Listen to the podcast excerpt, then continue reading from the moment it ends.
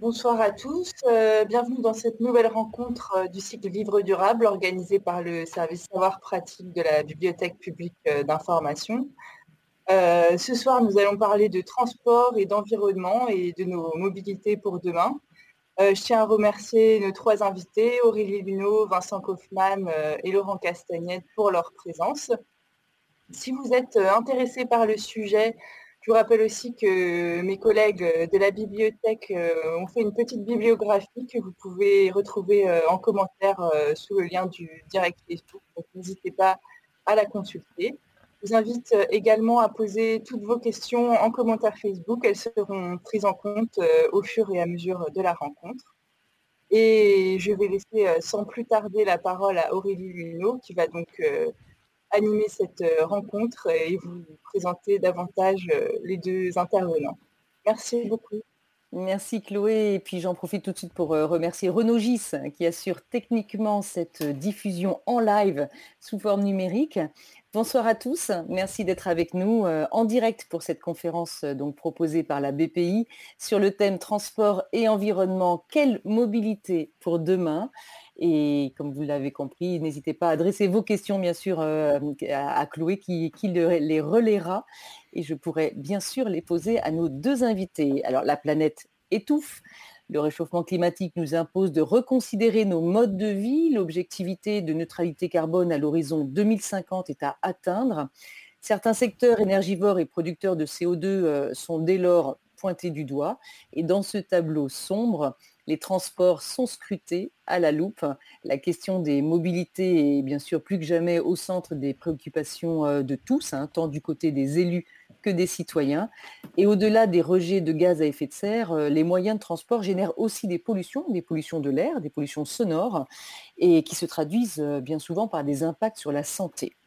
En quoi les transports peuvent peuvent-ils être nocifs pour nous et pour la planète? Quelle mobilité devrions-nous développer selon les situations géographiques et les usages? La technologie et les innovations apportent-elles des solutions? Quelle ville est en passe de s'inventer ou de se réinventer?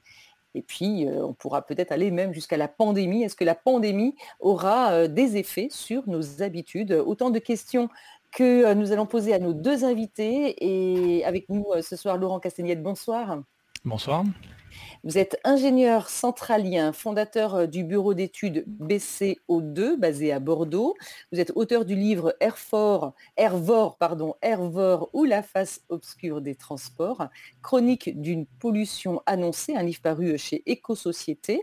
Euh, vous pouvez peut-être nous vous présenter même plus avant et nous parler de votre bureau d'études. Oui, je, suis basé à Bordeaux. Euh, j'ai travaillé dans l'industrie, euh, notamment chez un grand constructeur automobile pendant une décennie, de 2000 à 2009. Et puis depuis en 2009, je suis parti à Bordeaux pour euh, créer un petit bureau d'études hein, spécialisé en bilan carbone au départ. Et puis, et puis donc je fais surtout des bilans carbone de gros projets de bâtiments, de transport et d'événements de gros événements. Euh, et puis donc, je, me suis consacré aussi à un deuxième métier d'auteur pour euh, pouvoir euh, écrire un petit pavé que vous avez indiqué sur les transports qui est sorti en 2018. Voilà. Et que nous conseillons bien évidemment, parce que ce petit pavé, comme vous dites, fait vraiment un, grand tour d'horizon et extrêmement précis sur, sur les enjeux et ces questions de mobilité. Avec nous également Vincent Kaufmann, bonsoir. Bonsoir. Vous êtes sociologue, euh, l'un des pionniers euh, de la recherche sur la mobilité, professeur de sociologie urbaine et d'analyse euh, des mobilités à l'école polytechnique fédérale de Lausanne.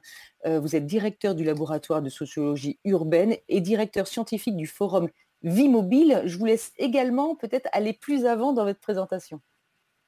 Oui, alors peut-être vous dire deux mots sur le forum Vie Mobile. Le forum Vie Mobile, c'est un, c'est un petit institut de, de, recherche et de prospective euh, qui, de plus en plus d'ailleurs agit également comme euh, think tank, qui est, soutenu par la, SNCF et qui, euh, qui vise à, qui a pour, mission de, penser ce qu'on a appelé la, transition mobilitaire, c'est-à-dire qu'on sait qu'on va devoir changer nos mobilités. et bah, voilà, ça se prépare. et donc c'est vraiment là-dessus que l'on travaille. Je voulais peut-être aussi vous dire euh, alors je suis professeur à, l'EPFL, comme ça a été relevé, et j'ai créé un petit bureau d'études, moi aussi, euh, associé à mon laboratoire, une spin-off. On, nous incite, hein, les professeurs, a créé ce, type de petite entreprise qui s'appelle Mobilo, mais qui est active en Suisse et en France surtout, sur des, aussi sur des questions de transition et d'analyse des mobilités.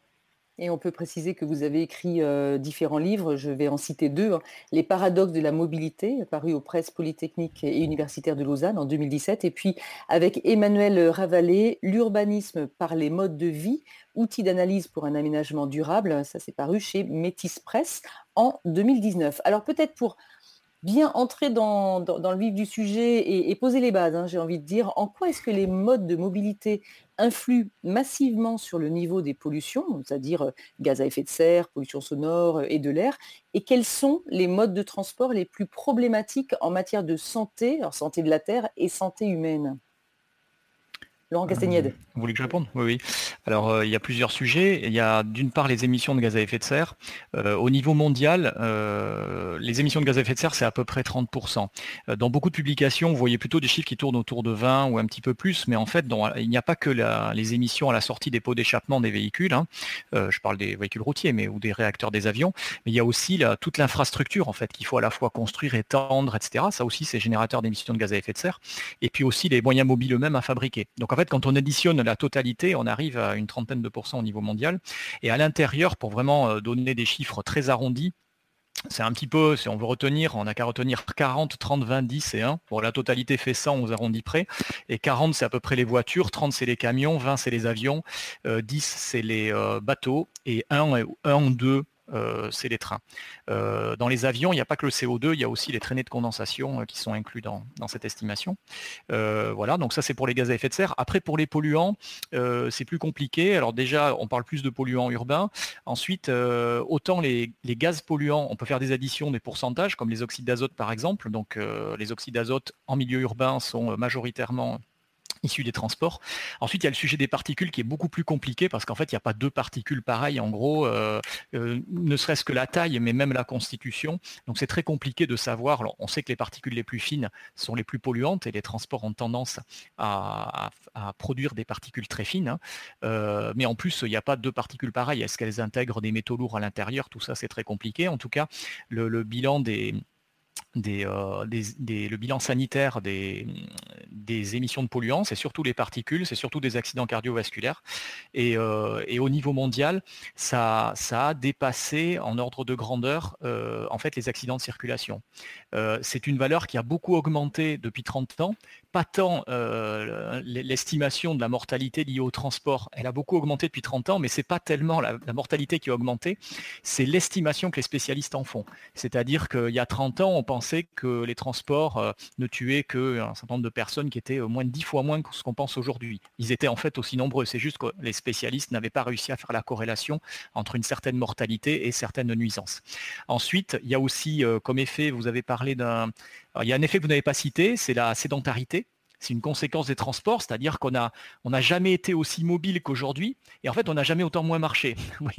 Donc, le, cas, le cas caricatural étant les États-Unis, évidemment, où en fait, en gros, euh, comme certains, euh, certains sociologues euh, spécialisés États-Unis, par exemple, indiquaient que dans une banlieue américaine, qui est quand même le, lot commun de l'habitat là-bas, quelqu'un qui marche, c'est suspect aux yeux de la police. Éventuellement, les gens qui marchent dans les banlieues, c'est pour tenter de perdre du poids, vous voyez. Mais donc ça signifie que là-bas, vous êtes transporté par des moteurs en permanence, que ce soit des, alors les véhicules dont on parle, ça peut être les voitures évidemment hein, en mmh. priorité, mais aussi les escalators, les ascenseurs et en gros, vous ne marchez jamais. Donc il y a une conséquence sanitaire aussi euh, des transports qui est la, sédentarité. Et puis, vous avez dit aussi la pollution sonore, je crois. Oui, voilà. Alors celle-là, c'est difficile après de savoir le, fait qu'on dort mal, etc. En tout cas, il y a des gens qui ont la pandémie a été l'occasion, surtout pour ceux qui sont riverains des aéroports, de mesurer en quoi euh, la pollution sonore euh, était un effet quotidien pour eux. Voilà. Donc je, je m'arrête là pour les, pour les effets. Vincent Kaufmann voulait euh, ou ajouter quelque chose. En tout cas, ce qui est intéressant, c'est que euh, Laurent Castagnède a aussi mentionné les transports aériens maritimes. Certes, ils n'ont pas le même impact par rapport aux transports routiers, mais ils sont souvent les grands absents des accords euh, internationaux et, c'est de plus en plus relevé quand même. Hein. Oui, ça c'est effectivement, c'est effectivement un point, un, point important dont on aura peut-être l'occasion de parler. Mais je crois que le, le, tableau dressé par mon collègue est extrêmement complet. Peut-être juste peut-être quelques points en, complément. Euh, donc à peu près 30% effectivement des, émissions de polluants liées au secteur des, transports et on voit que ça ne baisse pas. Ça, c'est peut-être une chose aussi qui est, absolument frappante. Euh, donc l'automobile y est pour beaucoup, les voitures sont de plus en plus lourdes euh, et c'est un des secteurs, euh, les transports, où on n'arrive pas à faire, à faire véritablement baisser ces, émissions, ce qui est un petit peu, ce qui est un petit peu inquiétant. Euh, la sédentarité, euh, j'enfonce le clou, je pense que c'est vraiment une question dont on ne parle pas suffisamment et qui est, extrêmement importante. Le fait que voilà, ben, on, marche peu, on fait très peu d'exercice physique en se déplaçant. Euh, et, ça, c'est un des paradoxes de la mobilité. Et pourtant, on se déplace vite, loin et, souvent, mais on est assis. On est assis dans un train, on est, ou on est assis derrière un, derrière un, volant. Peut-être encore un, dernier élément dont on n'a pas parlé, qui est plus lié à la, à la ville. Euh, il y a toute la question de l'espace public, je pense. Alors c'est pas, c'est une nuisance, c'est sans doute pas directement une, pollution, mais le fait que les rues euh, soient finalement dévolues à la circulation et au stationnement essentiellement, et ne soient plus des espaces euh, de rencontre, voilà, ça a aussi un certain nombre de, de conséquences, notamment sur le, lien social dans les quartiers. Je pense que c'est, alors c'est pas directement de la pollution, mais je pense que c'est un thème qui est aussi important. Et on voit certaines villes justement évoluer vers euh, une récupération hein, de ces espaces euh, laissés euh, depuis des années aux, véhicules pour en faire à nouveau des espaces de vie. On va pouvoir peut-être en, discuter plus avant. justement, maintenant que le tableau négatif en tout cas est brossé, on va peut-être avancer par par étapes. Est-ce qu'en l'état, sans changer nos modes de vie, est-ce qu'il y a des solutions immédiates qui pourraient peut-être déjà permettre de faciliter les choses? Vous voulez que je commence? Avec celui qui Déjà, déjà c'est embêtant votre question parce que vous, supprimez d'entrée euh, euh, sans, changer les modes de vie. Eh je suis très embêté pour répondre parce que normalement la première partie de la réponse c'est bien celle-là. C'est-à-dire aujourd'hui on est enfermé dans un discours, on va dire technophile, euh, technologiste, qui refuse de poser cette question. alors je sais bien que vous, vous faites attention à ça, c'est pour ça que vous avez précisé au départ, mais je voudrais quand même dire un premier point parce que le discours ambiant c'est la technologie technologie va nous sauver. Et, comme disait M. Kaufmann, ce qui est quand même terrible sur les automobiles, c'est de voir comment depuis 30 euh, ans, la technologie, on va dire, de dépollution s'est beaucoup développée. Euh, sur le papier, les véhicules sont euh, beaucoup moins polluants qu'avant, sur le papier. Et puis dans la réalité, euh, effectivement, la pollution globale, elle ne baisse pas. Donc, donc là, y a, après, on ne va pas rentrer maintenant dans le débat de savoir quelle est la représentativité des tests, les bidouillages, les, après les diesel, Dieselgate, c'est jamais qu'un élément parmi d'autres, mais le cycle de vie complet des véhicules, etc. Mais disons qu'il y, a, voilà, il y a un écart grandissant entre la, la, théorie et la réalité sur le sujet sur les véhicules. les véhicules sont de plus en plus gros, ça c'est un problème. Euh, donc les, dans le mode de vie, vous parlez de la, de la mobilité des gens, mais dans le mode de vie, il y a aussi le fait de vouloir toujours euh, rouler plus gros. Euh, plus gros que son ancien véhicule, éventuellement plus vite. Et ça, c'est aussi ça qui crée un effet rebond et qui annihile quelque part depuis une centaine d'années. parce qu'il faut bien voir que dans les années 30, si on prend que les émissions de CO2 par exemple, hein, euh, dans les années 30, les ingénieurs considéraient que la consommation euh, en litres au 100 d'une voiture, d'une automobile dans les années 30, c'était autant de litres au 100 que de centaines de kilogrammes de masse à vide. Alors je vous laisse faire un petit calcul de coin de table. À l'époque, une petite voiture pouvait peser 500 kg, ça faisait 5 litres au 100. Une grosse voiture, euh, une tonne et demie, 15 litres au 100. Et puis aujourd'hui, ben, en fait, c'est pareil.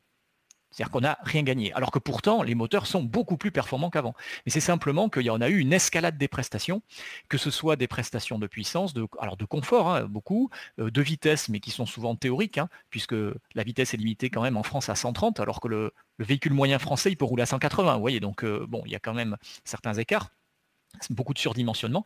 Et puis le poids euh, dernièrement avec la mode des SUV, où on voit encore un franchissement dans l'escalade hein, du toujours plus gros, euh, toujours plus lourd. Donc, euh, donc questionner les, hormis les questionnements de mode de vie, euh, voilà, on en a des questions de mode de vie sur la pratique, sur les, ses volumes, etc. Alors si on oublie ce changement de mode de vie, après sinon c'est la technologie des moteurs. Bon, je pense qu'on en parlera peut-être un petit peu tout à l'heure. Hein. Alors c'est toujours pareil, hein, la technologie, il y, a des, il y a des bonnes idées derrière, mais l'ennui c'est à vouloir que ces bonnes idées répondent à tout. Et c'est là en fait le problème, c'est-à-dire qu'une bonne idée qui peut être très bonne dans certains type de mobilité pour certains véhicules, à vouloir la généraliser, ben, c'est là, qu'on se trompe. C'est là ah qu'on se trompe parce que déjà, on veut la généraliser sur le papier, souvent elles ne sont absolument pas généralisables physiquement, donc on laisse croire des choses fausses, et si tant est qu'elles le soient, mais ben, en fait la généralisation les, étangs à des usages qui sont contre-productifs. Voilà. Mmh. Donc on pourra revenir après sur des cas particuliers électricité, hydrogène. Vincent Kaufmann, alors on, a compris qu'effectivement la, question, elle était un petit peu, euh, pas vicieuse, mais euh, c'était juste pour bien poser la question. Finalement, si on ne change pas nos modes de vie, on ne peut pas changer en l'état la situation, euh, même à minima.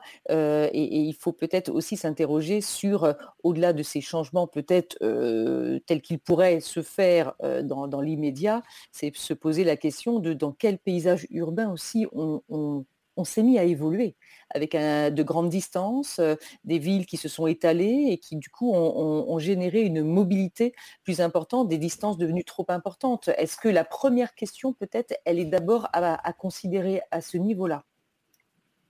Oui, alors certainement, mais peut-être pour faire le lien avec ce que, disait euh, euh, Laurent, je pense que on vient de terminer une, étude sur la Suisse, parce qu'évidemment tout le monde se demande, les pouvoirs publics du monde entier, comment, finalement atteindre des objectifs fixés par les accords de Paris dans le domaine des transports. Et on a, on a modélisé un passage à 100% à l'électrique euh, du parc automobile à l'horizon 2050 en Suisse. Et ça fait à peu près la moitié du boulot. Euh, en termes de diminution. déjà, c'est totalement utopique, je pense que ça Et ça ne fait que la moitié, donc au maximum la, moitié du chemin. Et donc l'autre moitié, elle repose effectivement sur des changements de pratique, donc des changements de mode de vie, l'utilisation plus intensive des, transports publics, de la marche, euh, du vélo, et puis aussi certainement l'évitement des déplacements. Et comme vous le disiez, on est dans un, on est dans un monde urbain avec des processus de métropolisation, avec, euh, avec peut-être aussi euh, une, euh, une, valorisation des déplacements, ce qu'on a appelé les mobilités réversibles, c'est-à-dire le fait de, de, partir vite, loin et souvent, et de revenir vite, dont on est devenu un petit peu dépendant. Et, là, il y, a, quelque chose qui est, très important, je pense, lié au mode de vie. Alors, ça, c'est des choses qu'on a beaucoup travaillé avec le, Forum Vie Mobile, il euh, y a une image très forte de ces modes de vie. On, s'imagine, euh, voilà, une espèce de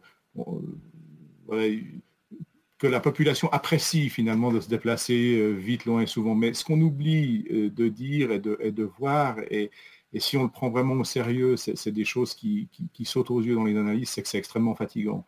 Et que c'est associé à des rythmes de vie qui sont épuisants. Et euh, une large part des, populations urbaines souhaiteraient pouvoir ralentir. Mais on est pris dans un espèce de cercle vicieux, c'est extrêmement difficile de ralentir, d'autant plus que cette mobilité réversible, ce vite loin et souvent, c'est devenu une espèce de norme sociale. C'est une manière de montrer qu'on est dynamique, c'est une manière de montrer dans l'univers du travail qu'on est quelqu'un de motivé, qu'on est flexible. Et donc il y a toute cette culture-là qui est aussi associée au mode de vie.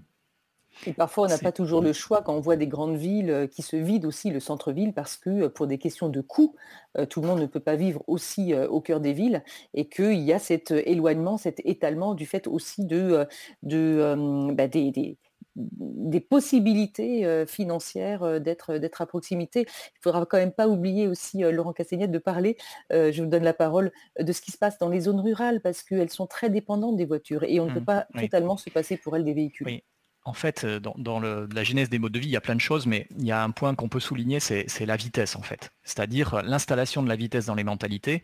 Et une, donc on a dit dans les mentalités, enfin ce qu'a dit M. Kaufmann là sur le, fait que la vitesse était un, statut social en soi. Hein. Bon, ça c'est pas pas récent. Mais euh, ce qui est important de voir, c'est que euh, que la vitesse, si, si j'invite en termes de lecture, hein, c'est pas dans la liste, mais par exemple si vous lisez Robida, Robida c'est un, un auteur d'anticipation, c'était un caricaturiste aussi, mais qui a écrit notamment un bouquin qui est extraordinaire, qui est La vie électrique, qu'il a écrit en 1890. Il se projette en 1950, mais en fait il se trompe. Il décrit notre vie d'aujourd'hui. Et là, en fait, il décrit des gens qui sont épuisés, épuisés par une vie électrique, de gens qui n'arrêtent pas d'être en mouvement, avec des, engins motorisés. Alors, il se trompe un petit, peu sur le type d'engin, mais dans l'esprit, il se trompe absolument pas. Euh, et donc, il imagine même qu'il y ait des territoires préservés, enfin un territoire préservé en Bretagne, pour accueillir un, lieu où il n'y aurait pas, pas de technologie, euh, on accueillerait les, les épuisés, enfin les, les énervés, les, euh, comment il dit, les, euh, est surmené. Donc, euh, donc voilà, donc on est, on vraiment dans un culte de la vitesse. Et ce culte de la vitesse, il, s'est aussi installé parce qu'on a toujours vendu aux gens euh, le fait qu'en allant plus vite, ils allaient gagner du temps. Ça, c'est aussi important de dire, et on va arriver sur, euh, ce que vous disiez dans l'étalement, c'est qu'on a vendu ça aux gens depuis deux siècles à peu près, avec les transports motorisés. Et en fait, la réalité, c'est que en fait, on, gagne des distances, on ne gagne pas du temps, c'est on, s'étale. ça, c'est quelque chose qui a été.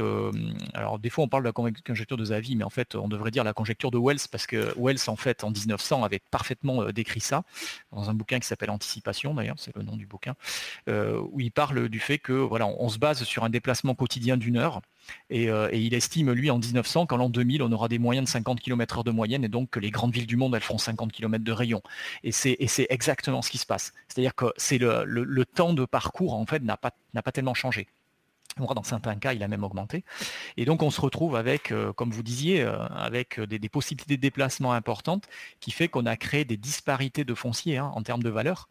Et cette disparité, elle est notamment fondée sur le fait qu'on peut se déplacer euh, facilement. C'est-à-dire que si, par exemple, les véhicules motorisés n'existaient pas, pour avoir des bas salaires, par exemple dans Paris, vous serez obligé de loger les gens.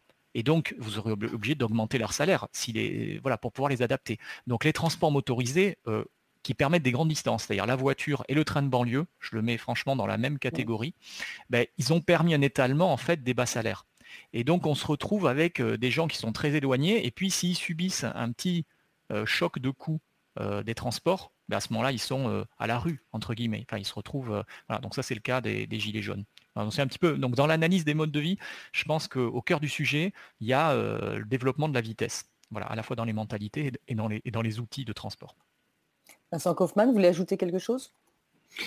Oui, non, mais je partage parfaitement cette, euh, totalement cette analyse. Moi, ce, qui me, ce qui me frappe, disons, c'est, je pense qu'il y a quand même une, il y a une conscience du fait que la, vitesse est oppressante et que la mobilité s'est retournée. La mobilité, euh, ça a longtemps été euh, synonyme de liberté, justement cette espèce d'ivresse du déplacement de la vitesse. Et de plus en plus de personnes se rendent compte que finalement ça s'est retourné et que c'est devenu une espèce, une espèce d'obligation, que c'est extrêmement fatigant, etc. Et que c'est notamment associé à, l'utilisation et la, possession d'automobiles. Et, moi, ce que, je, ce que je vois et ce qu'on a beaucoup vu dans les travaux du, Forum Vie Mobile, c'est un, désir de vivre autrement, davantage dans la proximité, en étant moins dépendant de l'automobile.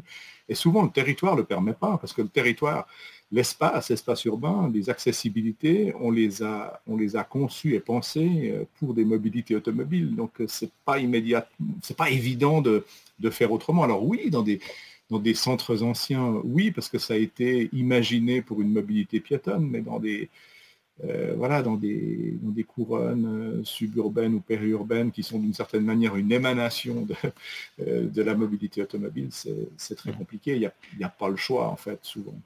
Donc ce que vous dites, c'est qu'il faut, il faut repenser les villes, en fait, repenser l'aménagement des villes. En fait, il n'y a plus le choix, juste pour vous préciser, il n'y a, plus le, a plus le choix. Pourquoi? Parce qu'en augmentant les distances, à un moment, l'automobile ou le train banlieue devient nécessaire. Et c'est ce, c'est ce que Ivan Illich appelait le monopole radical. À partir du moment où vous, vous augmentez la vitesse, il y a un moment, en fait, l'alternative, il n'y en a plus. Voilà, à partir du moment où la distance est devenue trop grande, l'alternative n'existe plus. Et, aujourd'hui, on est massivement euh, tombé là-dedans.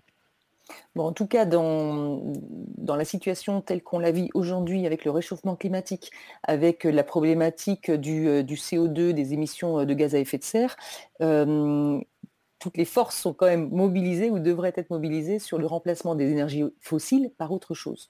Euh, quels sont euh, vos regards justement et vos avis, messieurs, sur les, les, bonnes, les, bonnes solutions au bon endroit? Puisqu'il y a des solutions de mobilité, mais elles sont adaptées. Il ne s'agit pas de, de, mettre de l'électrique partout ou euh, de l'éolien partout, etc.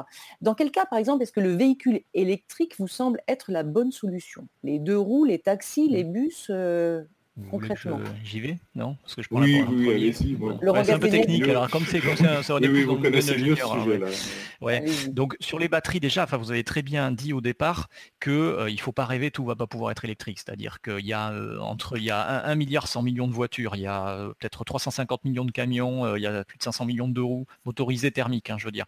ensuite, derrière, vous avez tous les ordinateurs, les machins, tout ça qui réclament des batteries, les objets, des objets du quotidien. Enfin, donc, on ne va pas pouvoir, sous 20 ou 30 ans, il y a ni les mines, enfin les mines à ouvrir, hein, je veux dire ouvertes ou à ouvrir, ni les, ni les, toutes les usines pour aller fabriquer des quantités aussi colossales de batteries. On va pas réussir à le faire sous 20 ou 30 ans si tant est même qu'on ait les réserves de, métaux suffisantes.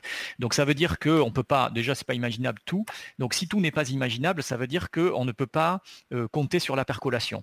C'est-à-dire que si, on pouvait tout substituer en 20 ans, si c'était physiquement possible, on pourrait se dire, bon ben tiens, on va commencer par des usages peut-être gaspilleurs, c'est pas grave, c'est des choses ostentatoires, à la limite tant mieux, comme ça, les gens qui ont les moyens, ils montreront aux autres que c'est la direction à prendre. Donc à ce moment-là, laissons les SUV euh, s'équiper avec des énormes batteries, laissons les bolides de course euh, se multiplier dans les villes, ça percolera. Bon, ça, ça ne peut absolument pas physiquement marcher. Ça signifie que c'est absolument pas ce qu'il faut faire.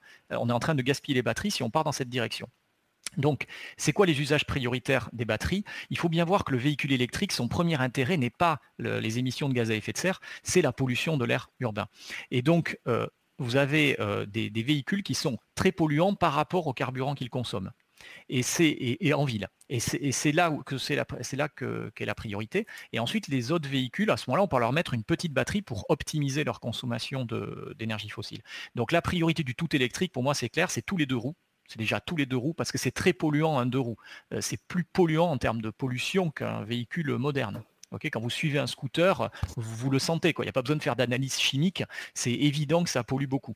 Donc tous les deux routes thermiques, c'est vraiment la priorité de les enlever. Et puis ce n'est pas, une, pas une idée de ma part. Hein. Les grandes villes chinoises, elles n'en ont plus depuis longtemps elles restent très polluées pour d'autres raisons, mais ça faisait partie des priorités, c'est tout à fait logique. Après, vous avez tous les bus urbains.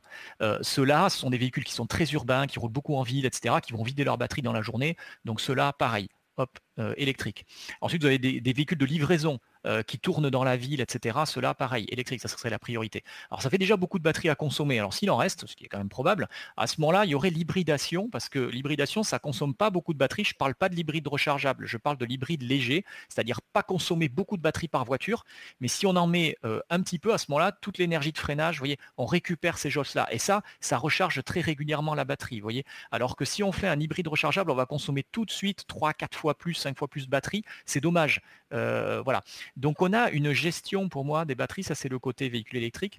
Pour le côté hydrogène, c'est le marché est plus faible parce que l'hydrogène, ça mobilise plus d'électricité en amont, euh, le rendement est moins bon, l'autonomie est plus grande. Donc du coup, c'est des usages plus ciblés et en sachant à Laurent Castagnette que 90% je crois de l'hydrogène actuel est quand même obtenu ah oui, évidemment. Ah oui, oui, oui. grâce à des énergies fossiles. Oui, on parle de l'hydrogène, on parle d'hydrogène euh, issu de l'électricité, donc en fait par électrolyse. Hein, on ne parle pas du tout de l'hydrogène actuel. Lui, il est issu du méthane, et à ce moment-là, autant faire tourner des, gaz, des véhicules au gaz naturel. Quoi. Ça ne sert à rien de passer par le vecteur hydrogène, enfin ça ne sert pas à grand-chose, on économise un peu de pollution, on perd en rendement, ça n'a pas d'intérêt. Donc euh, voilà, donc ça c'est le côté euh, véhicule électrique, si vous voulez. Alors, ça, ça veut dire qu'on ne peut pas tout. Donc ça veut dire qu'il faudra faire aussi des efforts sur les, sur les véhicules euh, thermiques. Voilà, euh, voilà le, je pense une bonne partie. Les agrocarburants, les, solutions rapides, enfin sans, Après, Les euh, agrocarburants, aujourd'hui l'éthanol, ça doit être à peu près 3% par rapport à l'essence au niveau mondial. Donc ça veut dire que ça, reste marginal au global. Ah, sinon, on va affamer la planète, vous voyez. Donc ça, après, après l'hydrogène, il y a un autre problème, c'est que euh, l'hydrogène aujourd'hui, comme vous avez dit fossile, il est très largement euh, utilisé par l'industrie, euh, l'industrie des, engrais, des, des, raffineries, des industries chimiques, notamment des engrais, les raffineries aussi. Et ça, c'est 2% des émissions mondiales de gaz à effet de serre. L'hydrogène actuel, c'est 2% des émissions mondiales de gaz à effet de serre. Donc si on fabrique de l'hydrogène vert, la priorité qui est très simple, c'est de livrer l'hydrogène vert à ces gens-là, plutôt que d'inventer des moyens mobiles qui vont tenter de l'utiliser. Sinon, c'est Shadok. Enfin, vous voyez, on est complètement Shadok. Donc c'est pour ça que l'hydrogène pour la mobilité, c'est ça vient en deuxième par rapport à l'hydrogène industriel. et, là, il y a énormément d'hydrogène vert à produire pour pouvoir substituer au moins, on va dire, la moitié d'hydrogène industriel, parce que l'autre moitié, il faudrait carrément l'enlever, parce qu'on parle d'engrais chimiques, de choses comme ça, qui pour d'autres raisons, euh, on, voudrait, on voudrait s'en passer, ou raffinage de pétrole, euh, on souhaiterait en utiliser moins. Donc euh, voilà, c'est pour ça que l'hydrogène, il ne faut pas trop rêver dessus non plus, même s'il y a certains usages de mobilité, pourquoi pas, dans quelques cas de train, je ne discute pas ces points-là, où ça peut, être, ça peut être pertinent, mais pas à la station-service de monsieur tout le monde pour sa voiture personnelle de tous les jours, l'hydrogène, c'est pas du tout adapté à ça. Il y a beaucoup d'autres priorités euh, techniques et économiques avant. Vincent Kaufmann, si on comprend bien, c'est la solution, elle ne viendra pas forcément par des solutions de remplacement, mais il faudra visiblement vraiment changer les moteurs mentaux déjà pour passer à une autre façon de considérer nos vies, notre mobilité. Oui, alors je crois que oui, alors il y, a une notion dont on parle beaucoup depuis depuis un an, c'est la, ville du quart d'heure. Euh, je pense que derrière cette idée que, donc l'idée de la ville du quart d'heure, c'est que dans un quart d'heure, un quart d'heure à pied ou éventuellement à vélo autour de son domicile, on, trouve tout ce qu'il nous faut pour la vie quotidienne, y compris peut-être, et là on arrive dans les questions de télétravail, le, centre de, télétravail, ou alors on peut aussi travailler en partie euh, chez soi. Ça, c'est toute la stratégie d'évitement des déplacements, en se disant, mais faisons en sorte de sortir de cette dépendance de la mobilité et de pouvoir retrouver euh, une, vie dans davantage de, proximité. Ce qui ne veut pas dire qu'on ne se déplace plus. Euh, ça veut dire peut-être qu'on change de rythme, on ne se déplace plus sur une base quotidienne pour de longues distances, mais ça ne veut, pas dire que voilà, il n'y a plus, il plus d'échanges, que c'est un changement de rythme. Et ça, moi, ça me paraît vraiment un point, euh, mm. un, point essentiel, retrouver finalement des rythmes un petit peu plus apaisés. Dans cette quête peut-être de rythme plus apaisé, alors bon, il y a, cette question de l'aménagement de la ville au quart d'heure. Je pense que la question de l'aménagement du territoire, elle, est très importante et probablement qu'en France, on a, on a trop abandonné cette, cette, question, cette question-là. Euh, bon, ça c'est en Suisse, en Suisse, c'est différent, Vincent Kaufmann, vous nous dites? Alors oui, je, pense que c'est différent, comme dans d'autres pays européens, parce que euh, la Suisse est un petit pays et que géographiquement, j'entends, donc euh, l'espace est une ressource rare. Et donc, on a fait beaucoup plus attention à maintenir des zones agricoles, des zones euh, de loisirs non construites à proximité des villes, en développant des concepts comme ce qu'on appelait la, la, décentralisation concentrée, en disant bah, permettons à des, petites localités, des villes moyennes de se développer, mais de façon très compacte. Donc c'est à la fois décentralisé, mais assez concentré. On trouvera aux Pays-Bas aussi toutes sortes de, concepts qui vont dans ce sens-là. Euh, voilà, je pense que la situation est très très différente par rapport à ça. Donc, mais oui, l'aménagement du territoire, je pense que c'est vraiment quelque chose d'important. Et puis l'autre, domaine, ben, c'est je pense, les réseaux de transport en, commun. Et, là, il y a, alors évidemment, dans les, dans les villes, on peut se déplacer facilement. Euh, entre les villes, on a souvent des réseaux ferroviaires qui peuvent être améliorés, mais qui ont le, mérite d'exister. Il, y a tout le monde euh, rural et périurbain, peut-être à, repenser en termes de dessert pour, être un petit peu moins dépendant de l'automobile. Et là, euh, voilà, je pense que je pense qu'on s'en préoccupe peu. Moi, ça me frappe toujours du point de vue de la, de la, recherche. Il y a très peu de recherche sur ces questions-là, finalement. Ça se résume à, voilà, à, dire, bon voilà, il faut, il faut développer le, covoiturage, euh, imaginer des solutions. Il y a le, grand mot à la mode, c'est le mobility as a service, de dire, voilà, on va faire une, une super appli où on aura tout, etc. Moi, je pense que c'est largement insuffisant.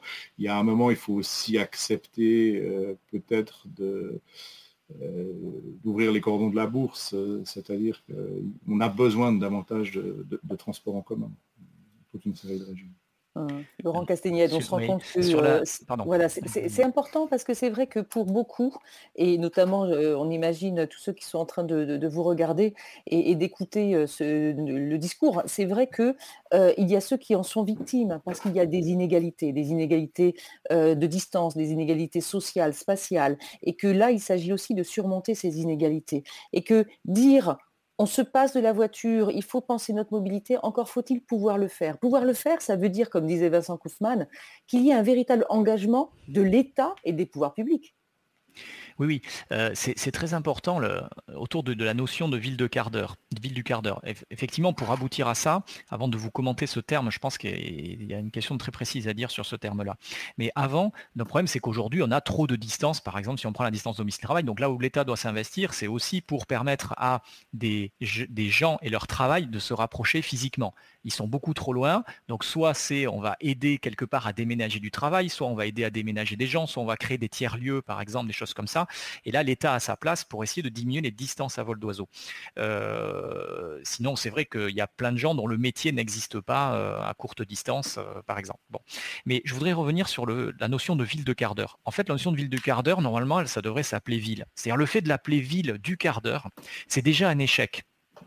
Si on se replace il y a plus d'un siècle, les gens, ils habitaient et vivaient dans la même ville. C'est-à-dire qu'une ville, ça accueillait les, mêmes habitants que les travailleurs. On ne se posait pas la question d'aller euh, travailler dans une autre ville que celle où, on habitait en fait. Bon, alors les villes, la taille des villes, c'était des villes où on faisait, on pouvait faire tout un quart d'heure à vélo parce que des villes de 30 000, 50 000 habitants maximum. Voilà, vous pouvez en un quart d'heure de vélo faire tout.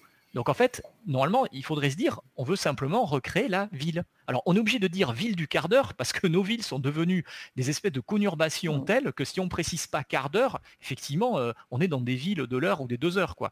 Et, l'ennui, c'est que le, d'un côté, on dit il faut viser la, ville tout court, bon, on rajoute quart d'heure parce que la ville a changé, mais en fait, on fait le contraire. C'est-à-dire, par exemple, le Grand Paris, c'est euh, de croire que la ville de Paris ça va devenir une ville justement à la Wells qui fait 50 km de rayon. Et donc on va équiper des transports en se disant on va penser la ville de Paris comme étant le Grand Paris, une ville immense. Voyez donc là on est à l'envers de tout. Alors que normalement la région parisienne, il faudrait qu'on arrive à la repenser comme étant un ensemble de villes qui doivent gagner en autonomie et pas s'intégrer dans un système de transport à la Democracity, pour ceux qui, enfin, euh, connaissent ça par cœur, mais Democracity, c'était euh, c'était la ville idéale présentée aux Américains en 1939 à l'exposition de New York. Bon, euh, entre parenthèses, c'était le pavillon de General Motors, donc vous sentez que c'était quand même un petit peu orienté. Mais euh, à l'époque, on imaginait voilà que la ville du futur, c'était euh, donc une ville de plusieurs dizaines de kilomètres de rayon avec que des transports, et puis il y avait des, sous-villes, des villes de loisirs, des villes de logement, des villes de travail. Alors évidemment, avec des transports entre tout ça tous les jours pour pouvoir les lier. Donc je pense que dans, l'imaginaire de la ville, on a un problème, on, cherche à recréer l'imaginaire, mais de notre côté, on continue à vouloir investir dans des nouveaux moyens de transport euh, urbain rapide et d'assez longue distance, hein, comme une espèce d'RER circulaire. Et ça, c'est une profonde erreur. C'est une profonde erreur. Mais euh, on, voilà, moi je pense qu'on n'acquiert pas les leçons du, passé, clairement. Hein. Euh, voilà, on pourrait parler du, métro, hein, le métropolitain parisien. Les premières lignes, les six premières lignes, ont été vécues comme un échec. Il faut bien voir ça. Et le Grand Paris, c'est pareil. Les premières lignes de métro, en fait, elles ont été construites, c'est quand même un chantier colossal dans Paris, parce qu'il y avait des embouteillages monstres en surface. Et on s'est dit, en faisant passer les gens en sous-sol, on va diminuer les embouteillages. Et en fait, dix ans après, entre 1895 et 1906-7, mais en fait, la, surface, les embouteillages de surface, ils avaient augmenté. Donc on appelle les ingénieurs, les sociologues, mais qu'est-ce qui s'est passé? Quel scandale tout cet argent dépensé? Et en fait, la conclusion de l'époque, c'est qu'on a développé le goût du déplacement aux Parisiens et aux étrangers. Les, étrangers, c'est les, gens qui habitent juste autour. En fait, on leur a mis à disposition un moyen de transport rapide, pas cher, ça s'appelle le métro, mais ils en profitent pour faire de la distance. Voilà. Donc toutes ces leçons du passé, en fait, on, ne les a pas, on les a pas retenues. Elles, sont tombées dans l'oubli. Donc je, pense que voilà, et c'est facile à dire tout ça, mais euh, il faut arriver à comprendre comment on, comment on est arrivé là pour pouvoir euh, rebondir sur des solutions. Vincent Kaufmann, comment bah Déjà oui, une réaction. Et puis, euh, on, a le sentiment aussi quand même que quand on parle de ces villes du futur, ou que l'on voit des villes se transformer, ou essayer d'interdire leur centre-ville aux voitures, alors bah, Strasbourg, on pense euh, à Nantes, Bordeaux, enfin avec le tramway, euh, Paris a aussi cette ambition-là. Mais on a le sentiment plutôt, ou Londres l'a fait aussi, de, de, contraindre et de punir. C'est-à-dire qu'on demande aux habitants, bah, vous laissez la voiture à l'extérieur, euh, vous payez des taxes pour rentrer, euh, l'accès euh, aux villes devient difficile, ça devient dissuasif, c'est dans la douleur. Et, là, on sent bien que par rapport à cette évolution des mobilités, la douleur est difficile aussi à passer. Oui, ça c'est aussi une, grande question, mais peut-être pour, poursuivre la, discussion sur la ville, effectivement, on est, il y, a, un mot qu'on utilise beaucoup en, Suisse, je crois que c'est aussi le cas en Belgique, c'est la pendularité. Je crois que c'est un mot qui est moins utilisé en, France. Hein. L'idée qu'on travaille plus et de moins en moins dans la commune dans laquelle on, dans le quartier dans lequel on, habite. Et donc on devient pendulaire, c'est l'idée du pendule, on, va, on vient dans, la journée. Effectivement, il n'y a plus l'unité de lieu de la vie quotidienne.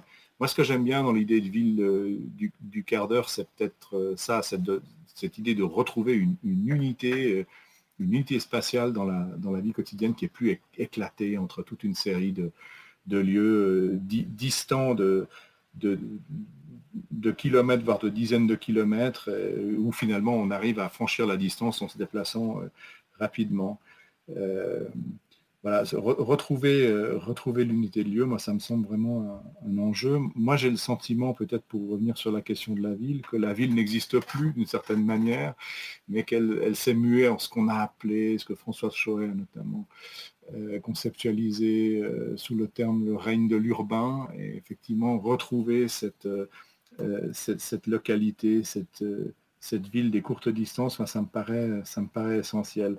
Peut-être pour arriver sur la question des, contraintes, moi, il y a, une chose qui m'a beaucoup frappé ces dernières années. On, essaie toujours de réguler la mobilité avec l'argent. On dit, bah voilà, on va mettre du péage urbain, on va faire payer très cher le stationnement au milieu urbain pour pas que les gens viennent en voiture, etc. Et il y a un moyen de régulation qu'on explore finalement très peu, c'est la réduction de vitesse. Euh, parce que comme le, relevait euh, Laurent, la, vie quotidienne, elle, se déroule à horizon de une heure à une heure et demie de déplacement par jour. Si ces déplacements sont lents, et eh bien finalement, euh, voilà, on ne va pas pouvoir passer sa journée à se déplacer de toute façon. Donc ça, ça recontracte la, vie quotidienne sur des, sur des espaces plus restreints. Ça change aussi les stratégies de localisation résidentielle. voilà, si vous ne pouvez pas faire facilement 100 km par autoroute, euh, ben, lorsque vous trouvez précisément du travail à, 100 km, euh, puis que ce n'est pas possible de le faire vite, ben, vous allez déménager plus près, etc. Et donc je pense qu'autour de la question de la, vitesse, il y, a, vraiment un instrument qui est potentiellement extrêmement puissant et qu'on s'interdit euh, d'utiliser probablement pour des questions d'image très fortes de la vitesse. Euh, et je pense que c'est particulièrement fort en France. Hein. La France, c'est le pays du TGV, c'est le pays du Concorde. Euh, voilà, c'est il y a aussi géographiquement euh, franchir la vitesse a toujours été un, enjeu. Donc là, là, il y a quelque chose. Moi, j'ai souvent constaté en, voilà, en amenant cette question de la régulation par la vitesse que ça, ça, ça semblait scandaleux à beaucoup de gens. Ils disent, mais comment il peut dire des trucs pareils quoi? Réduire les vitesses alors qu'on investit des milliards pour, euh, pour pouvoir aller plus vite, mais c'est absolument ridicule. Et, pourtant, moi, je pense qu'on a là un levier qui est extrêmement puissant. Hum. En tout cas, euh, on n'aura pas d'autre solution quand même, hein, Laurent Castagnette, de, se passer de plus en plus de, de, la voiture ou de, en partie des véhicules. Euh, ça veut dire aussi toucher quand même un pan économique important et là aussi, ça génère à nouveau, non pas des, envies euh, chez certains, mais des inquiétudes, parce que, euh, euh, bien évidemment, on pense à, à, des secteurs économiques visés, donc une casse sociale, la perte d'emploi. et, c'est toutes ces questions aussi, c'est quand on pense la société de demain, les villes de demain, les déplacements de demain, il faut pouvoir renouer avec l'envie, le désir de demain. Et donc, euh, c'est dans ce sens-là que je vous posais la question à, tous les deux, messieurs, du rôle de l'État, des pouvoirs publics. Est-ce qu'il ne faut pas aussi voir, envisager et aider la reconversion d'entreprises avec des emplois à la clé, encourager le télétravail, mais trouver des solutions pour qu'il n'y ait pas une casse social, ce qui est en fait le frein certainement le, le plus lourd hein, sur l'évolution de la société euh, pour demain. Oui, alors euh, au niveau économique, il ne faut pas réduire la, l'intérêt des transports, en fait, euh, simplement au, milieu des gens qui travaillent sur les transports. C'est bien plus large que ça. cest qu'en fait, quand on a dit que l'augmentation de la vitesse augmentait les distances, mais du coup, comme vous augmentez les distances, en fait, vous êtes obligé de consommer dans le secteur marchand voyez, par exemple, si vous, travaillez pas très loin de chez vous, vous pouvez peut-être rentrer le midi et manger chez vous. Tandis que si vous êtes trop loin, vous allez devoir aller euh, au restaurant. Donc en fait, vous allez euh, faire créer un rebond économique à partir du moment où vous augmentez suffisamment les distances. Donc, si on commence à parler de euh, réduire la vitesse, réduire les distances, hein, je suis complètement d'accord, attention, il n'y a pas que le, l'éventuel moindre usage des transports qui va poser un problème social, il y a aussi le fait qu'il va y avoir moins de consommation, en fait, moins de consommation marchande, attention, qui est liée au rapprochement. Voyez dans, une ville, si vous prenez à, l'extrême des pays actuels hein, euh, où il y a très peu de transport. Prenez Cuba par exemple. Cuba, euh, les gens, bah, typiquement là-bas, euh, les gens ils habitent et travaillent dans la même ville. Il y a une voiture pour 17 habitants. Mais là-bas, du coup, les services entre voisins sont beaucoup plus développés. Euh, vous voyez, alors les gens ont moins de moyens, mais vous, rencontrez vos voisins beaucoup plus souvent. Et sauf que là, c'est pas facturé. Donc euh, le, souci qu'on a, si jamais on réduit, voyez, les distances, c'est pas simplement un moindre usage des transports, mais c'est toute une économie derrière qui s'est basée sur le fait qu'on a éloigné les gens et donc on a basculé dans le secteur marchand beaucoup de services. Euh, donc c'est tout ça en fait qui, qui, va ensemble si jamais on fait la ville euh, que, que, j'appelle de mes souhaits aussi, vous voyez. Donc l'État, il, il a eu un intérêt et d'ailleurs, la pollution, quelque part, c'est même le, cas le pire, puisque quand vous créez de la pollution, vous créez de l'activité. Euh, si les véhicules étaient moins polluants, bah, il y aurait moins de malades, ça ferait moins de médicaments, ça ferait, vous voyez. Donc, on a une société globalement qui s'est construite et une croissance économique qui a des bons côtés, la croissance économique, et d'autres des mauvais côtés. C'est une croissance qui s'appuie en fait sur, on va dire, une, forme de gaspillage. Et là, les transports euh, sont complètement dedans. Donc euh, c'est très, voilà, il ne faut pas réduire l'affaire. Après, euh, bon, après, sinon, dans les cas particuliers, on peut se dire, tiens, si les gens utilisent moins, moins la voiture, bah, du coup, on va vendre moins de voitures, oui, mais ça veut dire que l'ensemble des, métiers, bah, il va falloir qu'on reconsidère peut-être certains métiers qui peuvent gagner en main d'œuvre hein, et d'autres qui vont euh, nécessairement se contracter, hein, pas simplement le fait de passer à la motricité électrique, mais peut-être de moins user euh, certains véhicules. Donc voilà, c'est tout un ensemble qu'il faut voir. Alors je vous ai peut-être pas trop répondu à la question, plutôt, je l'ai plutôt ouverte, mais euh, voilà, bon, à ce moment-là, je vais laisser M. Kaufmann compléter. Non, mais du coup, allez-y, Vincent Kaufmann. Peut-être en, lien, moi, il y a une, question moi, qui, qui, qui, me taraude, bon, je n'ai pas directement travaillé de, dessus, mais elle me semble vraiment essentielle. On est quand même dans des, des économies qui sont, qui sont dépendantes du pétrole et de l'automobile, euh, et notamment au niveau de l'emploi. Quand on commence à additionner les emplois qui sont associés à, ces, secteurs, ça, ça, donne le vertige, et ça empêche sans doute euh, voilà, de prendre peut-être des décisions un peu courageuses au niveau politique aussi, parce que voilà, on s'en rend très très vite compte. On voit le débat qu'il y a actuellement sur euh, la relance du trafic aérien, j'entends voilà, je, pense qu'on est, on est, en plein dedans. Je pense que si euh, on veut transformer le territoire, transformer les mobilités, ça va nous amener à repenser peut-être le travail dans son ensemble. Et peut-être, il y a quand même euh, ces questions, le revenu universel sous différentes formes, etc. Jusqu'à présent, le travail dans les sociétés occidentales, c'est c'est le vecteur principal de l'insertion sociale. Est-ce que ça peut continuer comme ça? Qu'est-ce que ça signifie? Je pense qu'il y a des très grandes questions de société qui sont associées à, ça, qui sont passionnantes, qui sont difficiles. Je pense qu'il ne faut pas avoir peur de, les, euh, de se les poser, aussi parce que d'une certaine manière, on n'a sans doute pas le choix. Mais effectivement, le danger, ce serait qu'une élite capte ces, ces, discussions et ces débats à son avantage et qu'il en résulte une, une fracture sociale absolument euh, irrémédiable. Et là, il y a, effectivement un, très grand danger. Est-ce qu'il y a des exemples de, solutions vertueuses développées dans des villes en Europe ou ailleurs dans le monde, selon vous? Moi, il y a une chose qui me, qui me, qui me frappe dans ce domaine. Alors, il y a plein d'exemples de benchmark, etc. On dit Copenhague, c'est génial pour le vélo. Regardez ces autoroutes à vélo. On nous dit Bordeaux, les aménagements sont superbes. On nous dit euh, Zurich, le chemin de fer métropolitain, le S-Bahn, c'est un modèle, etc. Mais il n'y a pas une ville où il y a tout. Et ça, ça c'est quelque chose de frappant. C'est comme si on avait, voilà, on avait investi dans, dans un mode de transport ou dans un système, mais moi, je ne vois pas une ville où on aurait à la fois les, très bons aménagements cyclables, plus le réseau de transport public, plus euh, la, gestion des accès routiers qui est, un modèle, plus le chemin de fer métropolitain. Pour l'instant, ça n'existe pas. C'est peut-être une question de temps, parce que tout ne peut pas se faire en même temps, mais, c'est une question qu'on me pose souvent. Voilà, moi, pour y répondre, j'ai souvent besoin de dire, bah, il nous faudrait des pistes cyclables, le réseau cyclable de Copenhague, le réseau de transport public de telle ville, etc. etc. Laurent Castagnède? Oui, c'est pas évident. En fait, tout ça, ça s'est construit aussi parce qu'on a parlé de la vitesse, mais en fait des, coûts, le coût d'accès au transport motorisé. En fait, au, cours de l'histoire, vous avez à la fois la, vitesse des moyens qui a augmenté, mais si les, activités se sont étalées, euh, c'est parce que les, transports devenaient plus rapides et surtout moins chers. Donc, euh, alors, c'est sûr que si derrière on dit bah va falloir euh, mettre l'essence à 3 euros euh, euh, à la fois limiter les voitures en vitesse, comme on a dit, mais bon c'est sûr que c'est un peu la, révolution derrière, c'est un peu normal.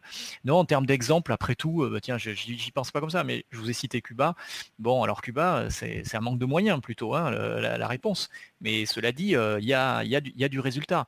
Il y a du résultat. un marché là-bas, c'est vrai que, alors c'est exagéré, c'est un peu, pour certains vont dire c'est les Amish, mais quand, quand, vous le, marché là-bas, mais un maraîcher qui va avec son cheval au marché, bon, il met une heure, c'est vraiment lent, c'est pas terrible. Mais en fait, nous marcher chez nous, les gens ils mettent une heure parce qu'en fait ils viennent de 50, 70 km, voilà, le dimanche matin. Donc c'est un peu pareil à l'arrivée. Donc je dis pas qu'il faut retourner à ce système-là, mais si on avait une ville qui avait tout en fait, je crains que ça donnerait tellement de choix aux gens, euh, il y aurait une telle concurrence que les gens choisiraient le moins cher quelque part et le plus rapide et, on s'étalerait quand même. Donc je ne suis pas certain que la profusion de choix, alors je ne veux pas dire non plus qu'il faut assécher, euh, assécher l'offre non plus, euh, c'est pas, pas ce que je veux dire, mais il y a, un équilibre à trouver où on aura des transports assez variés qui seront quand même pas donnés, enfin pas donnés lorsque on fait de la distance. C'est-à-dire que voilà, dans, une ville du quart d'heure, on peut imaginer les bus, les tramways, ça reste lent en fait. C'est quelque chose qui est dense.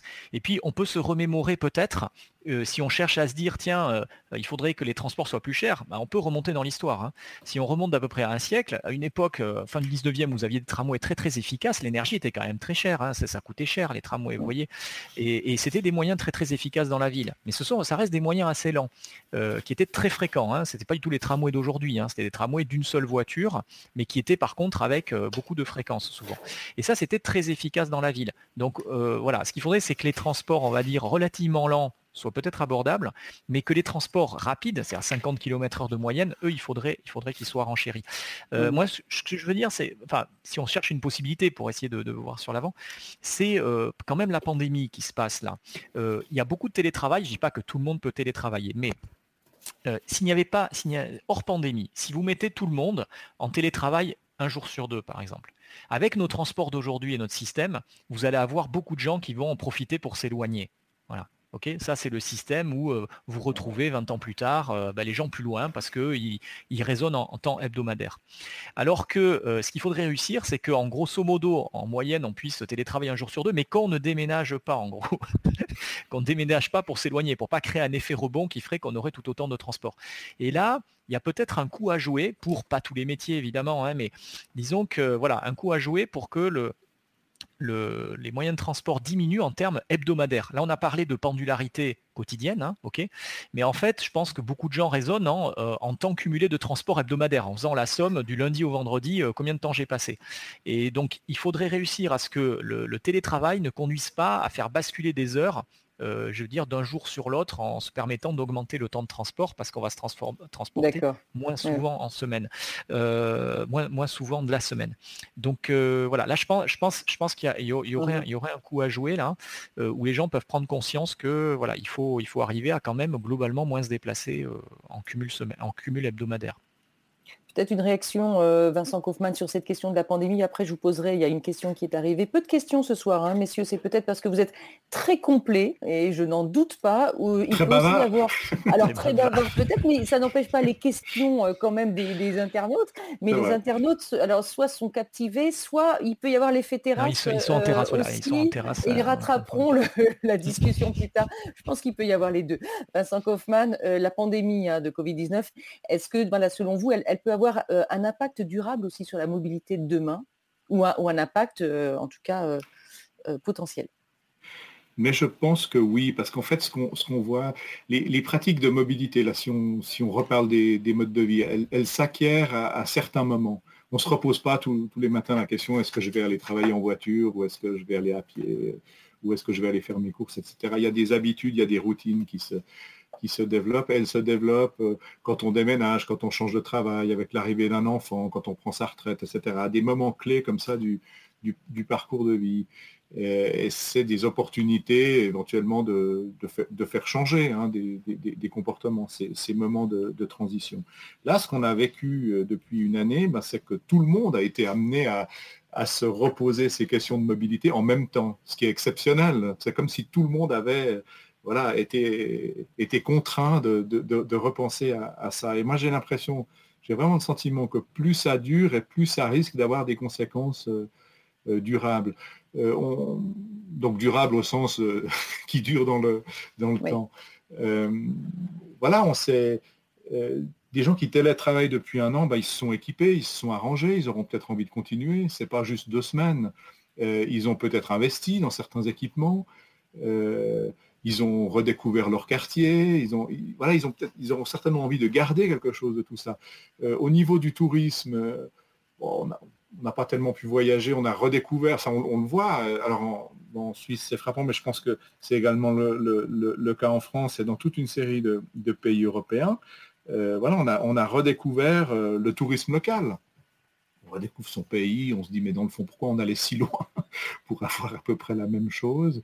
Il y a des tas de questions qui se posent et moi je pense qu'il va y avoir, euh, en tout cas il y, a une, opportunité à saisir au niveau, au niveau politique pour, pour changer les, mobilités. Ça ne va pas se faire tout seul. Hein. Si si effectivement on, réinvestit euh, dans les aéroports et les avions, on dit il faut soutenir les constructeurs automobiles, il faut que les gens achètent des voitures, parce que euh, sinon ça met en péril des secteurs entiers de l'économie. Bon, évidemment, ça sera reparti comme avant, mais on a peut-être l'opportunité de, penser les choses un peu différemment. Peut-être les réunions aussi, les, réunions d'affaires ou euh, qui se faisaient aussi euh, via les mm. voyages d'affaires. Peut-être qu'aujourd'hui le distanciel est, entré un peu plus dans les mœurs euh, dans ce monde oui, du travail. Moi, moi, je le, moi, je le vois très clairement alors, au niveau académique, c'est-à-dire que pratiquement tous les colloques scientifiques ont lieu en ligne depuis un an. Et puis on se dit que c'est finalement pas si mal, tout le monde y gagne. Quand vous devez aller à l'autre bout du monde, euh, vous avez le jet lag, vous avez des heures et des heures d'avion, euh, euh, ça, ruine votre institution en frais de déplacement, en absence, en perte de... voilà, éventuellement en perte de productivité, même à la limite, même, parce que même quand on est chercheur, on est toujours à la recherche de temps pour écrire, etc.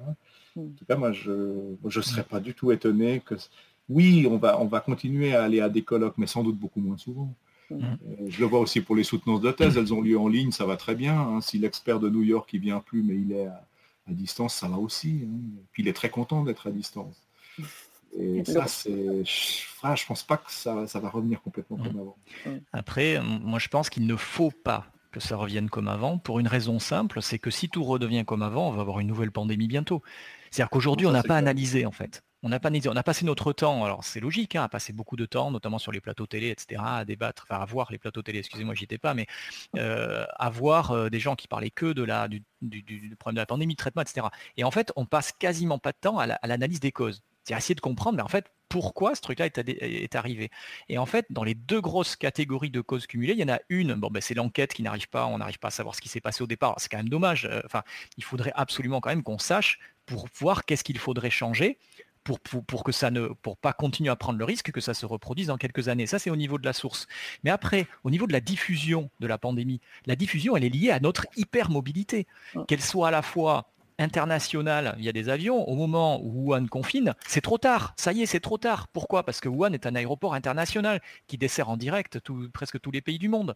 Donc du coup, c'est déjà trop tard. Donc on a, on a une hyper. Alors ça, c'est pour les transports intercontinentaux. Et puis après, à l'intérieur, ensuite, il y a tellement, c'est une telle fourmilière donc en fait, si on revient au monde d'avant, enfin, on s'expose immédiatement à revivre la même chose. Donc là, déjà, il ne faut pas. Non, seulement c'est un souhait de changer pour des raisons de pollution, comme on a dit, mais c'est aussi, il faut bien voir, une obligation. Mais sauf que cette obligation, elle serait normalement liée à une analyse. C'est-à-dire d'essayer de comprendre comment on a un intérêt, pourquoi, qu'est-ce qui se passe? et, dans le qu'est-ce qui se passe, il y a l'hypermobilité. Voilà. Euh, donc, euh, et celle-là, normalement, il faudrait que dire, voilà, il faudrait qu'on soit moins hyper mobile si on veut être moins exposé à des, à des, prochaines pandémies.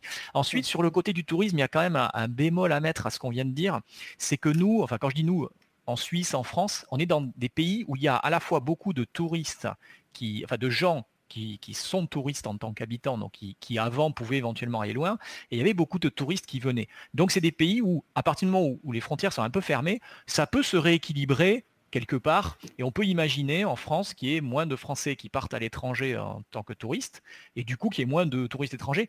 Le business du tourisme pourrait continuer. Par contre, il y a des pays où eux, en fait, ils ne peuvent pas du tout se satisfaire du tourisme local ils vivent, ils ont construit leur économie sur du tourisme d'étrangers. Et ils ont peu de gens de leur pays qui émigrent pour être des touristes, enfin qui partent à l'étranger en, tant que touristes. Et donc ça, ça va être très dur. Parce que ceux-là, on peut pas leur... Ceux-là, ils vont mal vivre. Euh, voilà, mais tout à fait. avec les Maldives, mais, c'est la Grèce. Enfin, la Grèce, c'est comme ça, par exemple. Hein. Cuba la Grèce ne peut pas se, ne peut pas se, Cuba, à la limite, eux, ils, bon, ils ont quand même vécu pas mal. Hein. Ils sont capables de vivre plus en Antarctique, mais la Grèce, c'est beaucoup plus dur. Euh, les mm. Maldives, n'en parlons pas. Euh, mm. Donc voilà. Donc là, là, il y, a quand même un un souci. Et à ce moment-là, il faut qu'on repense le tourisme, c'est-à-dire euh, se dire euh, la relation entre la, mobilité et le tourisme, c'est simple, la relation, on va dire vertueuse, ça serait simplement rallonger euh, les, temps sur place. C'est-à-dire le, gros souci du déplacement en touristique, si vous voulez, c'est qu'on a institué, mis dans la tête des acteurs locaux que plus le flux de touristes était grand, euh, plus leur économie, leur tourisme allait se développer. Alors qu'en fait, c'est faux. Le tourisme, il se développe sur le nombre total de nuitées. Il ne se développe pas sur le flux entrant. Voilà. Donc là, ce qu'il faut qu'on arrive, c'est à se dire qu'il faut qu'il y ait par exemple deux ou trois fois moins de touristes qui circulent, mais qui restent deux ou trois fois plus longtemps à la limite sur les destinations. Après, les destinations, il y a certaines où il y a déjà trop de touristes, même ces destinations-là, elles en veulent moins. Mais disons qu'il faut qu'on arrive à repenser le tourisme euh, comme étant et arrêter de penser au week-end shopping à New York. Enfin, vous voyez, c'est une véritable catastrophe. Aujourd'hui, il faudrait se dire, si on traverse un océan, c'est pour euh, deux ou trois semaines. C'est pas pour, c'est pas pour une semaine. Voilà. Donc euh, voilà, le, tourisme, il est à repenser en termes à la fois de fréquence, de durée des séjours. Vous voyez, il faut qu'on arrive à casser en fait le mythe de j'ai réussi, donc je, suis une espèce de nomade touriste qui fait des, des sauts de puce rapides et fréquents et puis qui reviendra quelque part si jamais, euh, si jamais il n'a pas, il a pas, pas vu suffisamment. Renouer avec euh, la lenteur, en tout cas, y compris dans ces voyages touristiques. Vincent Kaufmann voulait voilà, ajouter C'est le retour du voyage par rapport au tourisme. Enfin, là, on ouvre un, grand, un grand livre entre la différence entre le, pendule, entre le, tourisme et le voyage. pendule qui tourne. Vincent Kaufmann mm, voulait ajouter quelque chose. Et ensuite, il y a une deuxième, enfin, il y a deux questions à vous poser quand même. Allez-y. Oui, bah, non, simplement pour dire, on a, on a déjà parler plusieurs fois de rythme. Je pense là, de nouveau, on, retombe sur la question des rythmes. Je pense que la question des rythmes de vie est absolument, est absolument essentielle. Par rapport à, la discussion qu'on a, je pense que le train de nuit en Europe, il offre des possibilités intéressantes. S'il se redéploie comme un moyen de transport de, qualité ces prochaines années, il peut précisément offrir euh, voilà, une, alternative intéressante, c'est-à-dire euh, voilà, euh, vous allez en Italie, ça prend effectivement euh, une nuit entière et vous y restez euh, trois semaines, pourquoi pas hein, évidemment, ça ne prend pas une heure et demie, mais, c'est aussi un autre plaisir du voyage. C'est un, mm. voilà, un rapport au temps et à l'espace qui est différent. Et moi, je pense qu'il y a un public pour ça. Voyager moins dans l'urgence, en tout cas, c'est vraiment cette... Qualité, voilà, en vivant le moment. avec la lenteur. Oui, on peut, on peut citer, je peux vous faire une référence philosophique, euh, le Cornio, euh, le Cornio 1965, quand vous avez Bourville qui prend sa deux chevaux et puis qui part en voyage en Italie, bon, il, se fait cracher sa deux chevaux euh, dès le début du film, et là, De Funès lui dit, mais non, vous allez, mais prenez l'avion, ça va plus vite. Et, Bourville lui répond, mais moi, monsieur, euh, je ne suis pas pressé. Et effectivement, partir en deux chevaux de Paris pour aller en Italie, vous comprenez bien que déjà le trajet, ça prend pas une journée. Et, mais par contre, pour lui, le trajet, ça faisait partie en fait du voyage. Hein, de, voilà. Donc il allait peut-être mettre une semaine pour aller dix jours pour aller à Rome, mais ça faisait partie de ses vacances. Et De Funès lui prenait l'avion, ça va plus vite. Mais non, monsieur, moi, je ne suis pas pressé, ça, ça m'intéresse pas. Donc, euh, donc voilà, voilà, il faut, il faut peut-être revoir ce film sous, cet angle-là pour, euh, pour essayer de repenser la lenteur la lenteur du voyage. Voilà. Et après, il revient à Bordeaux, tiens d'ailleurs. Il revient à Bordeaux avec sa ah, ben voilà, voilà, donc ça, ça, vous parle aussi. Il, fait Naples, il fait Naples-Bordeaux en voiture quand même. Allez, première question. On parle d'amener les nouvelles générations à devenir futurs cyclistes urbains avec les actions du plan vélo gouvernemental. Malgré les annonces, aucun budget alloué au développement du dispositif Savoir rouler à vélo. Comment alors mettre en œuvre des actions concrètes sur le terrain Là, on est vraiment sur, euh, le, vélo. Hmm. sur le vélo. Qui veut répondre? Vincent, vous voulez? Moi, je pense que la première action sur le vélo, elle est sur la voiture.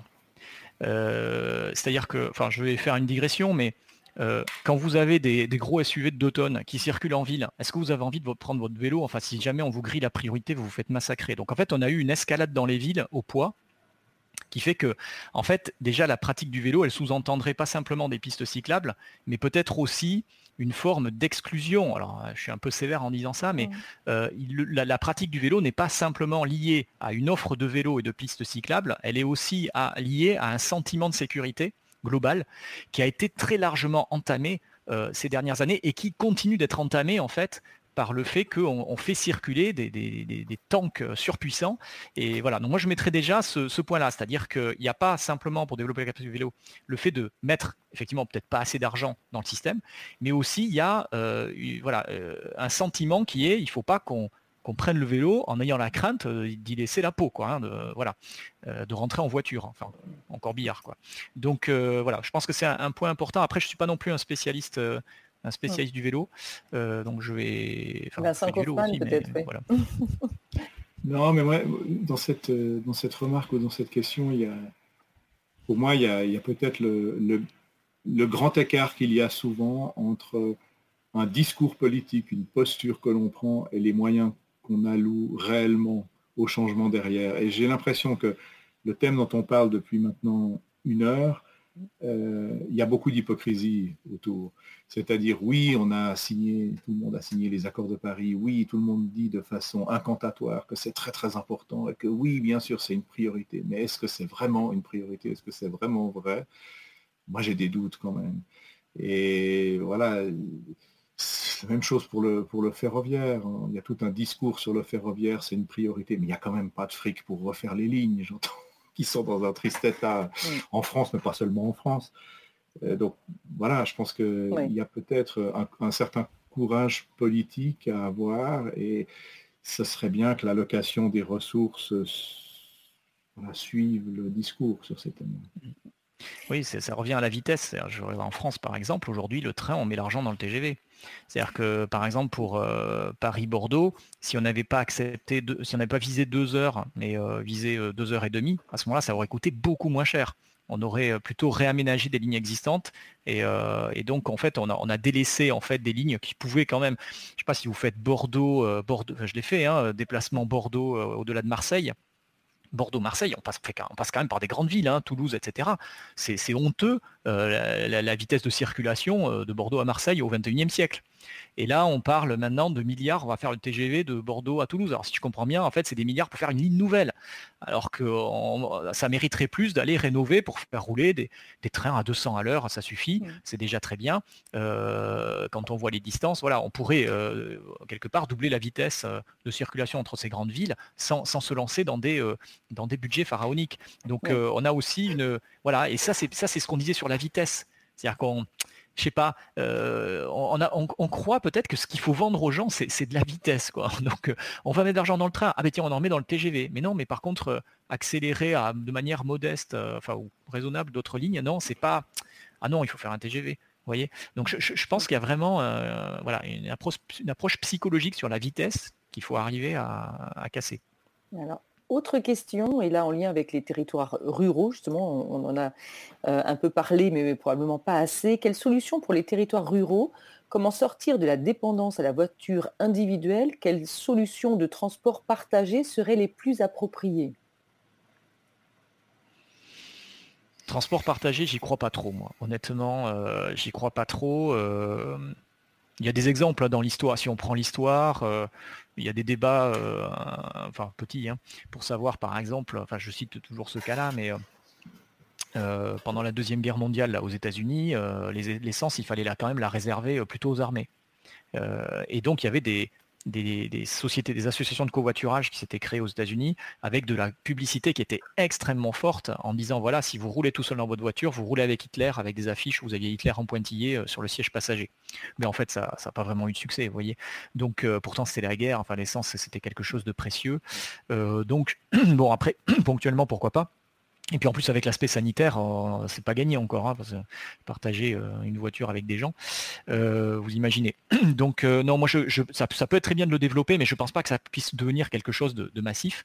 Au contraire, non, ce qu'il faut jouer, la, carte à jouer, c'est vraiment la, réduction de la distance, on va dire hebdomadaire des trajets. Et à ce moment-là, les gens qui sont en milieu rural, ça va être, bon, pour certains, ceux qui le peuvent, en partie du télétravail, en supposant qu'ils ne vont pas déménager et à ce moment-là, ils feront deux fois moins de trajets en voiture, mais ça restera certainement une voiture. Après, il y a les tiers-lieux, la notion de tiers-lieu. Hein. Dans les milieux ruraux, on peut imaginer que pour pas si cher que ça, on puisse rénover certains habitats pour les transformer en espèces d'espaces de travail connectés et qui fait que les gens, à pied ou en vélo, ils vont pouvoir aller peut-être, mais pas forcément que pour de la, du bureau, ça peut être limite peut-être, il faut réfléchir un peu d'artisanat, mais qui, qui soit, voilà, qui puisse avoir un, lieu euh, accessible à pied ou en vélo pour y aller peut-être plusieurs fois par semaine. Donc je voilà, moi c'est moi je pense que le, jeu il est là et peut-être aussi d'accepter de, payer plus cher des certains euh, types de métiers hein, euh, qu'on a un peu expatriés loin des villes à des endroits où le foncier est pas cher et accepter que ces gens-là soient payés simplement plus cher pour qu'ils puissent se loger plus près quoi. Hein. Voilà. Il y, a, des phénomènes comme ça hein, euh, qui sont en train de se passer euh, dans certains métiers. Je ne vous citerai pas d'exemple, mais j'en connais, où en fait des, des, euh, gérants de, on va dire, magasins spécialisés ont, dû augmenter fortement le salaire parce qu'ils n'arrivaient pas à trouver de personnel. Parce qu'ils étaient dans un lieu où le foncier était, trop cher. Et les gens, ils voulaient pas aller habiter à, 30 km 40, donc ils ne trouvaient pas. Obligés d'augmenter fortement les salaires. Voilà. Donc il y a ça aussi. Alors, il n'y a pas d'autres questions, messieurs, sauf si vous voulez ajouter quelque chose sur, ce, sur le thème qui nous a réunis ce soir. Euh, voilà, on pourra... Juste, peut-être encore un, mot sur le, rural, parce qu'on n'en a, on a pas parlé. Moi, je pense que c'est je pense particulier à la France. Pour moi, il manque un, service public de transport en, milieu rural. Euh, la France est un des pays, j'entends des, des, villes de 10, 15, 20 000 habitants où il y a du potentiel, il y a souvent pratiquement pas de transport public, même en interurbain. Euh, moi, je, vais, je suis un grand amoureux de l'Ardèche. Euh, aller en Ardèche en, autocar, vous arrivez jusqu'à Aubenas, mais après, c'est très très compliqué. Et encore, Aubenas, il faut avoir du courage. Et donc là, Aubenas, c'est grand, j'entends Aubenas, ça fait plus de 20 000 habitants, c'est pas c'est pas 500 habitants. Et, donc, des, villes comme Aubenas, il y en a des dizaines, des centaines. Euh, où il n'y a pas vraiment de dessert. Et là, il y a, je pense que restaurer un service public dans ces, de transport dans ces, dans ces zones, ça me paraît essentiel. Il ne s'agit pas forcément de faire du train. de l'autocar de qualité, ça va très bien. Mmh. Oui, dans, le, dans, le, dans la ruralité aussi, il faut peut-être qu'on repense à ce qui se passait. Euh, mes, grands, mes grands-parents, c'était le cas, hein, quand j'étais petit, que j'allais chez eux. Mais en fait, il y avait le boulanger, ils n'allaient pas chercher leur baguette avec leur voiture. De toute façon, enfin, ici, ils en, ont, ils en avaient une, mais ils n'allaient pas chercher euh, le matin la baguette avec la voiture. Hein. En fait, euh, à peu près aux heures fixes tous les matins, il y avait un gros coup de klaxon, et en fait, c'était le boulanger qui faisait la tournée, vous voyez. Donc ça, c'était pas du service public, c'était du service privé, c'était quelque part, c'était public. C'est-à-dire le boulanger, il faisait sa tournée tous les matins, on l'entendait klaxonner de loin, et puis on pouvait, euh, et c'était pareil aussi euh, le boucher qui faisait ça. Et donc il y avait des gens qui pouvaient ne pas avoir de voiture, vivre en milieu rural. Alors ça sous-entendait qu'il fallait quand même qu'ils soient un peu à l'affût et, et qu'ils soient souvent chez eux. Alors peut-être que le télétravail va peut-être permettre aussi euh, de se dire que voilà, il y a des gens dans la ruralité, étant un peu plus souvent chez eux, vont peut-être être plus facilement là. Après, on peut imaginer peut-être des boîtes aux lettres, sécurité, des choses comme ça, pour qu'il y ait en fait du commerce itinérant. Alors quand je dis commerce, c'est pas que commerce, ça peut être service itinérant et éventuellement service public itinérant. Donc il ne faut pas forcément penser la mobilité euh, publique en milieu rural comme étant la possibilité de faire circuler les personnes dans des nouveaux moyens, c'est ce qu'on a dit, hein, c'est un sujet. Mais il y a un autre sujet, c'est euh, faire de la mobilité euh, donc de, de desserte en fait, organiser de la mobilité de desserte. Et ça, c'est quelque chose de très efficace. Pourquoi? Parce que ben, il y a 50, 70 ans, la mobilité était beaucoup plus chère et ça, ça existait ça existait, ça veut dire que c'était rentable économiquement. Vous voyez, le ah boulanger qui faisait sa tournée. Sauf que c'était aussi rentable parce qu'il avait des clients. Si vous, une fois que vous équipez beaucoup de gens en voiture, ils circulent tout autant, ils vendent trois fois moins, de, à un moment, il arrête. À un moment, il arrête. Donc, euh, donc du coup, voilà, il y, a, des effets de seuil sur le sujet. Mm. Et je pense qu'en milieu rural, je crois pas mal à la, notion d'itinérance de, de, camionnettes, de camions éventuellement avec des services publics qui, eux, font de, se déplacent mais euh, vis-à-vis de clients qui, eux, ne, se déplacent plus, quoi, tout simplement. Parce qu'on passe devant, plus ou moins devant chez eux. Ce sont des services que l'on voit euh, revivre hein, d'ailleurs dans, certaines localités ou qui existent encore dans certaines villes. Euh, je pense notamment à la ville de Millau par exemple où effectivement le boulanger passe euh, comme cela. Et, pourquoi pas, Vincent Kaufmann, vous disiez c'est vrai que les, cars, les autocars, les autobus comme on disait, pourraient aussi permettre de vivre autrement ces, ces distances et la mobilité de demain. Merci à tous les deux. Euh, je rappelle le titre de, vos livres et puis je rappelle aussi que pour tous ceux qui voudraient disposer de la liste de vos ouvrages complètes, c'est à retrouver sur le site de la BPI. Laurent Castagnède, euh, votre livre donc Hervore ou la face obscure des transports chronique d'une pollution annoncée, un livre très complet donc chez Éco-Société euh, paru en 2018 et toujours d'une forte actualité. Vincent Kaufmann, de nombreux livres, j'en cite que deux, Les paradoxes de la mobilité, presse polytechnique et universitaire de Lausanne, et avec Emmanuel Ravalet, votre livre qui s'intitule L'urbanisme par les modes de vie, outils d'analyse pour un aménagement durable, un livre euh, paru chez Métis Presse. Et puis je vous rappelle aussi que vous pouvez retrouver ce cycle de conférences sur le site de la BPI et sur la page Facebook. Écoutez, euh, je vous souhaite à tous une très belle soirée. À bientôt. Merci. Merci. Bonne soirée.